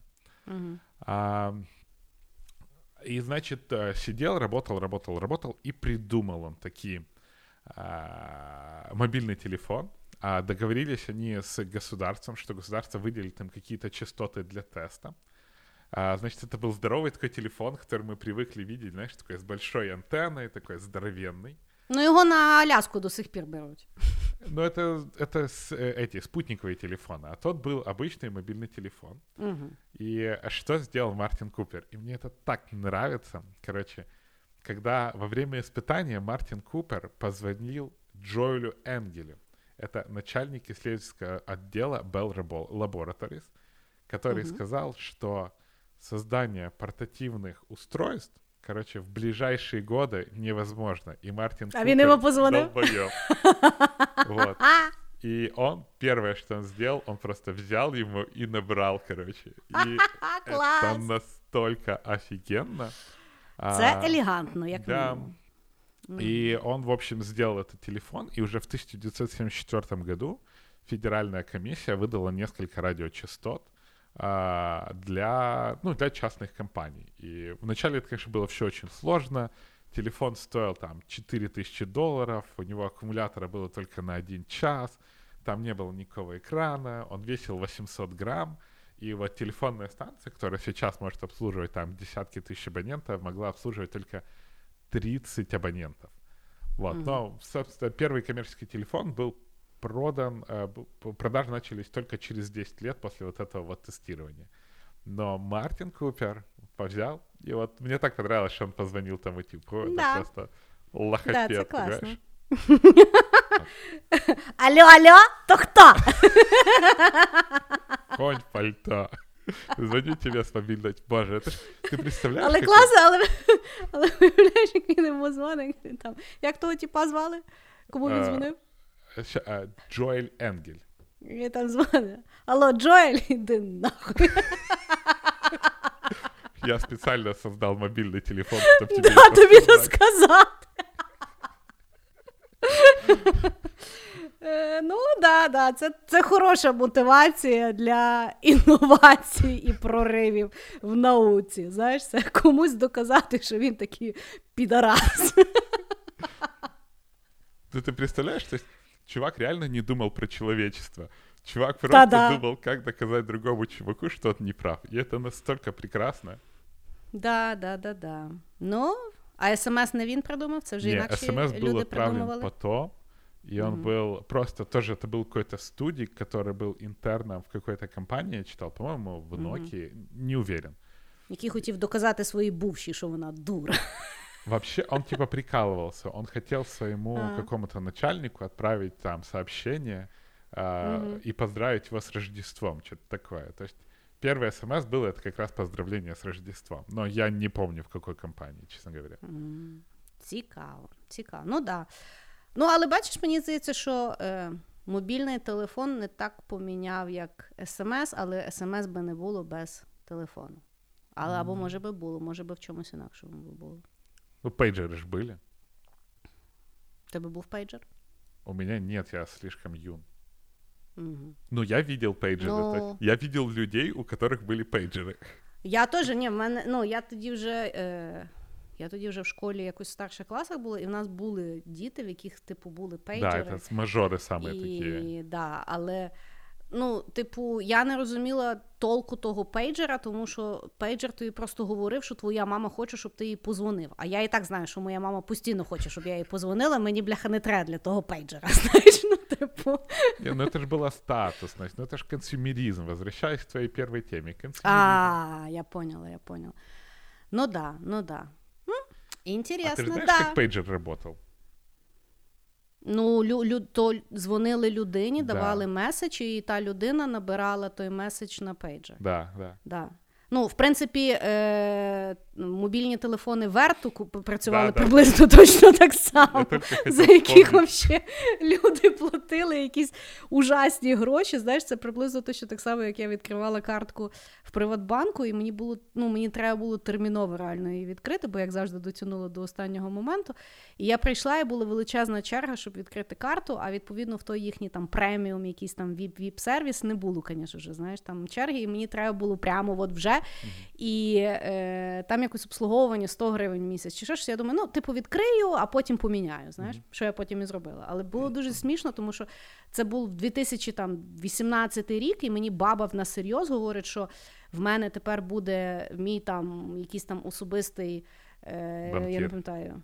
Ну, не банкір, але ще типу е, support, що якщо мені треба щось купити в інтернеті, А, або з- консьерж-сервис. консьєрж-сервіс, там, типу, знаєш, або купити авіаквитки, або ще щось, то я можу тим людям, типу, від- відправляти, знаєш, а я кажу. Ну, в мене є інтернет, тому нахіра мені якась клуша, яка буде сидіти і на букінгу букати ті речі, які я вже знайшла. Ну, типу, я щось ще не могла зрозуміти е, прикола даного сервісу. У нас же была история так, эм, короче, мне они как-то звонили, звонили и продали мне этот несчастный платином карточку. И я там Мгм. смотрю, а у них там в бенефитах использование услу- использовать услуги службы безопасности Приватбанка. Угу. Я такой, о, короче, взял, написал в Фейсбуке пост там, господа, мне нужен кто-то, у кого есть платином карточка Приватбанка, чтобы вы воспользовались службой безопасности, и я воспользовался службой безопасности. Что будет? Він такий. Типа, Мне через полчаса моя банкир звонит, говорит, не пишите такого, пожалуйста. Я пам'ятаю, е, приходила е, кожен місяць розсилка від того Приватбанк Platinum Club чи яка херня. І там була статистика, там е, скільки букетів квітів вони відправили, е, скільки квитків на якісь концерти вони дістали. Ще яка- Ну тобто, ну Мне просто вообще понравилось, там было когда-то. Мы помогли нашей клиентке купить сумку Майкл Корс. Блядь, что? дай Бог вам здоров'я за такий сервіс. Да. Хорошо. Мій останній ход буде про ідею, яка змінила світ буквально 300 років назад, якщо я правильно відняла. Пускай. І це є ідея дейтінга, тобто сучасного зустрічання, Оу. так сказати. Так от, нагадаю, як то все було більшість е, часу. і то, як ми сьогодні знаходимо е, людину для Netflix і Chill, е, дуже відрізняється від того, як ми, в принципі, як суспільство ставилися до парування. Так от. Так от, більшість е, історичного часу людства, значить, одруження і стосунки це була стратегічна транзакція між родинами. Е, і в ті стратегічні транзакції такі речі, як е, почуття або фізична, фізичний потяг, е, вважалися безвідповідальністю або взагалі якоюсь дивиною. Тобто концепт, що люди в шлюбі е, один одному подобалися, взагалі не, непонятно на що існували, тому що вся, е, ну, весь інтерес був е, в збереження якогось економічного майна або просування по соціальному статусу за рахунок великої родини. Це так само провокувалося через те, що в той час люди не могли жити е, самостійно, тобто всі жили ну, родиною, стайкою, тому що так було легше вижити. І відповідно того вони плодилися так багато, бо тоді можна були додаткові руки, якими можна було там рішати якісь свої вопросики.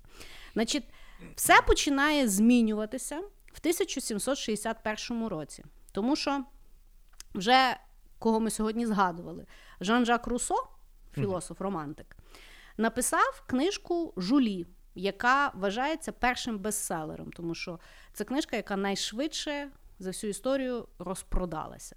Тобто люди піпець з ума сходили і читали ту жулі. Значить, про що книжка? Книжка про аристократку Жулі, яка закохується в свого небагатого вчителя, але мусить одружитися за якогось аристократа, якого вибрала для неї сім'я. І це була перша книжка, і загалом перша публічна ідея, коли е, люди почали говорити про те, що стосунки мають базуватися на почуттях, а не на статусі, грошах, родині тощо. В цій книжці, звісно, Жан-Жак Руссо не говорить, що потрібно вибирати любов, але каже, що ви, звісно, вибираєте те, що маєте, але маєте право страждати на рахунок того. Значить, Такой, короче, Відповідно- Карл Маркс в дейтинге. Ну. Да.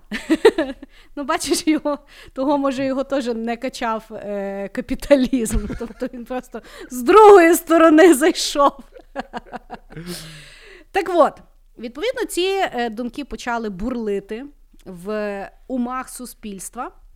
І на початку ХХ століття нарешті починають люди розуміти, що вообще формат побачень з супроводженням старших, тоді, коли приходить якась там тітка або мамка, або ще щось, і дивиться, щоб там, не дай Бог, нічого не сталося на побаченні, що це є фіговий підхід взагалі е, знаходження для себе пари, тому що найкраще парі е, залишатися на самоті для того, щоб дізнатися, чи взагалі в них є спільні інтереси, чи вони хочуть разом далі проводити час. І більше того, власне, на початку ХХ століття нормалізується такий концепт, як поцілунок в кінці побачення, якщо він пройшов успішно.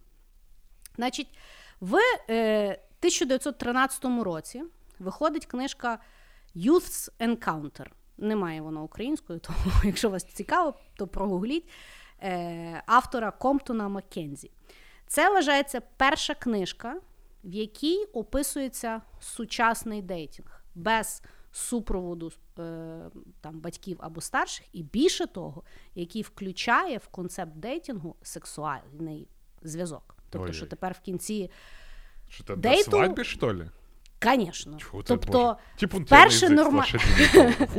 тобто, вперше нормалізується, що секс це теж частина пізнання іншої людини і визначення, чи ви хочете зустрічатися далі або там одружуватися і так далі. А що, отче Значить, скаже?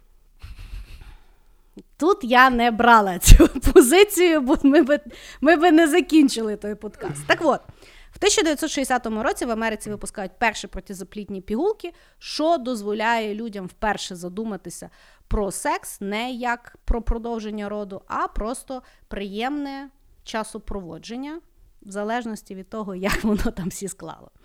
І відповідно в 1998 році придумують speed dating в Лос-Анджелесі, і виходить перший фільм про онлайн-дейтінг, який називається You've Got Mail. Вам пошта. Дуже люблю цей фільм, якщо цікаво, його можете подивитися. Але да, це є перший фільм, в якому власне показується онлайн-дейтінг, ну бо вони знаходять один одного через імейли в той час.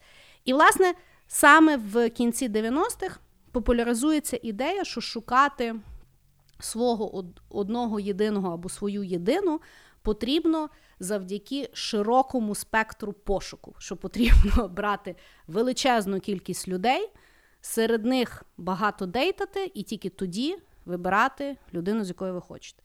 Відповідно, на сьогоднішній день.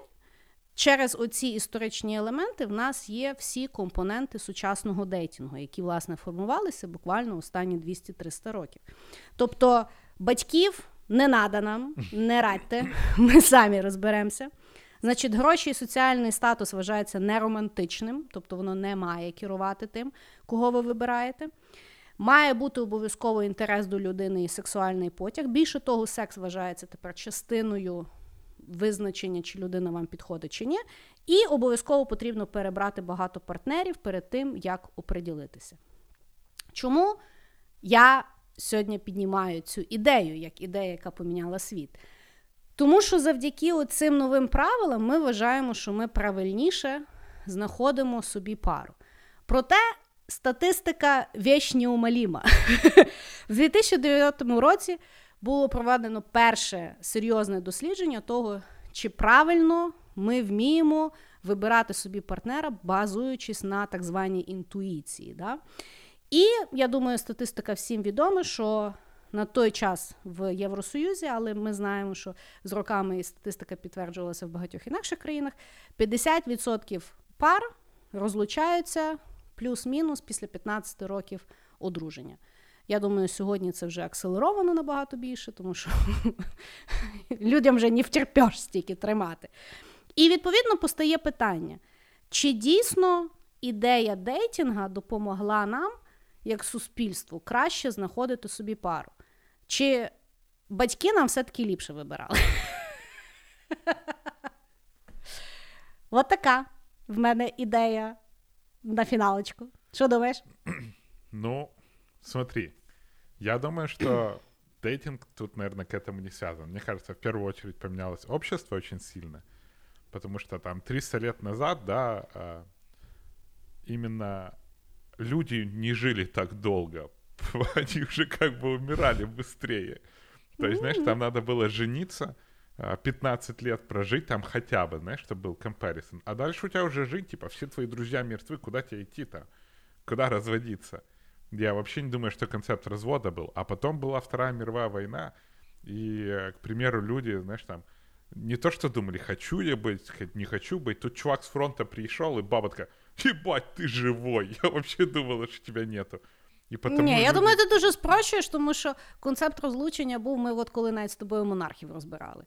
Він дуже давно е, існував. А, ну типа концепт розлучення був у надо Ну, мені здається, що власне було більше концепт терпіння і того, що знаєш, як мені дуже подобається, от е, е, є така е, психолог Естер Перель, і вона ну, вона власне фокусується на е, психології е, там шлюбу і взагалі подружніх стосунків і так далі.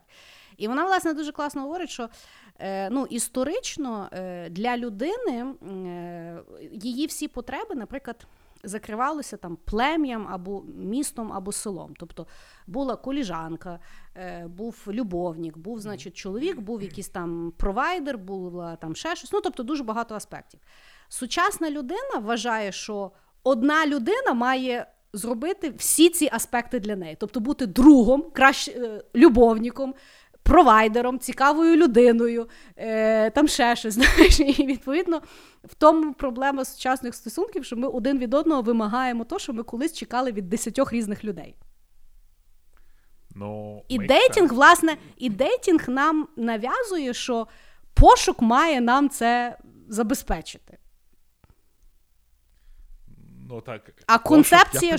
шлюбу, а концепція шлюбу, власне, коли помінялися від якоїсь успішної транзакції до там soulmate плюс успішна транзакція, це є утопія. Опять вернулись, короче, к коммунизму. Ты знаешь, вот я, у меня есть сотрудник, он индус. И мы что-то заговорили про отношения, он такой, а я что, я не парюсь, меня родители уже выбрали. А, ну да, в них же Но ж есть повсякденно. проблема, он гей. Так. ну, це проблема для неї, не для нього. Не, ну ему тоже, знаешь, как-то там жить и тому подобное. И у него есть парень. А батьки не знають. Нет, наверное. И ты понимаешь, у меня там на глазах развивается очень смешная история Ромео и Джульетты, типа, Ну, це сучасний індійський фільм, я тобі скажу. с бесконечным продолжением. И вот он такой, я отгоню от себя мысли, типа, мы, у них, ну, там, есть, для, есть Тиндер, а есть Гриндер, то есть для ЛГБТ. Он говорит, мы там встретились, мы вот уже два года вместе, и я не знаю, там, возвращаться в Индию не хочу, потому что меня там уже как бы жена ждет, получается. Да, жорстко. Вот, видишь, какие людей, людей истории М. дейтинга, и как им Да. родители выбирают. Я правда в основному з цієї розмови згадала, що я дуже люблю індійські фільми. Це є такий маловідомий факт про мене. Оті такі з піснями, плясками, зіта, гіта, всі діла. Я дуже люблю ті фільми. Вони мене дуже радують. Хотя бы на мультиках не плачешь. Да. Е, так що ти думаєш? Дейтинг хороша була ідея чи ні? Ну, в свое время дейтингом я наслаждался. Е, я теж вважаю, що класна ідея, але я така рада, що я не маю от зараз в ковід дейтати, що мене О, це це дуже що- сильно тішить. Сейчас, наверное, Бо там зараз многих то- проблем вообще. У многих Зараз людей огромные це- проблемы. Зараз це ужасно. І я кажу, що я за період карантина е, настільки познайомилася зі своїм чоловіком, така цікава людина взагалі виявляється. Ты знаешь, а интересно, вот сейчас поменяет ли ковид дейтинг вообще? То есть люди Я будут думаю, приходить що со- вже поміняли. Мгм.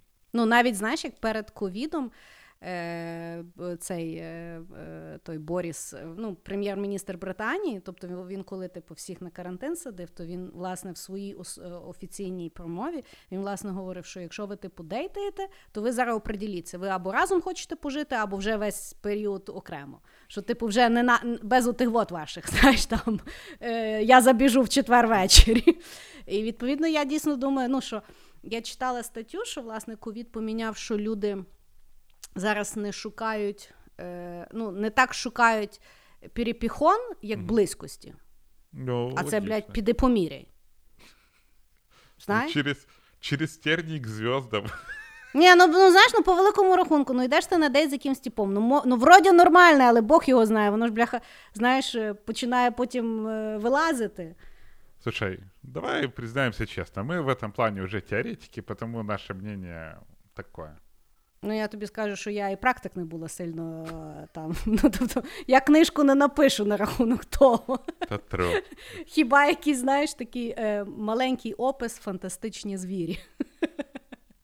Ну, я могу, знаешь, там этот, описать, как, э, э, как сделать так, чтобы тебе не везло на свиданиях. Знаешь, типа... Я от хотіла сказати, що ти мо- в тебе може бути, знаєш, як е, Series of Misfortunate Events.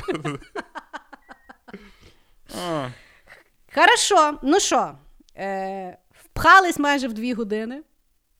у меня уже камера садится, так что давай прощаться. Давай прощатися. Дорогие наши слушатели, большое вам спасибо за то, что даже в эти странные времена вы остаетесь с нами, отмечаете нас на старях, ставите нам рейтинги э, в Apple и вообще. Еще подпишитесь на наш YouTube-канал. У нас офигенный YouTube-канал, где можно видеть наши эмоции. Но в целом, большущее вам спасибо, наши самые любимые слушатели. Пока-пока. Всем пока.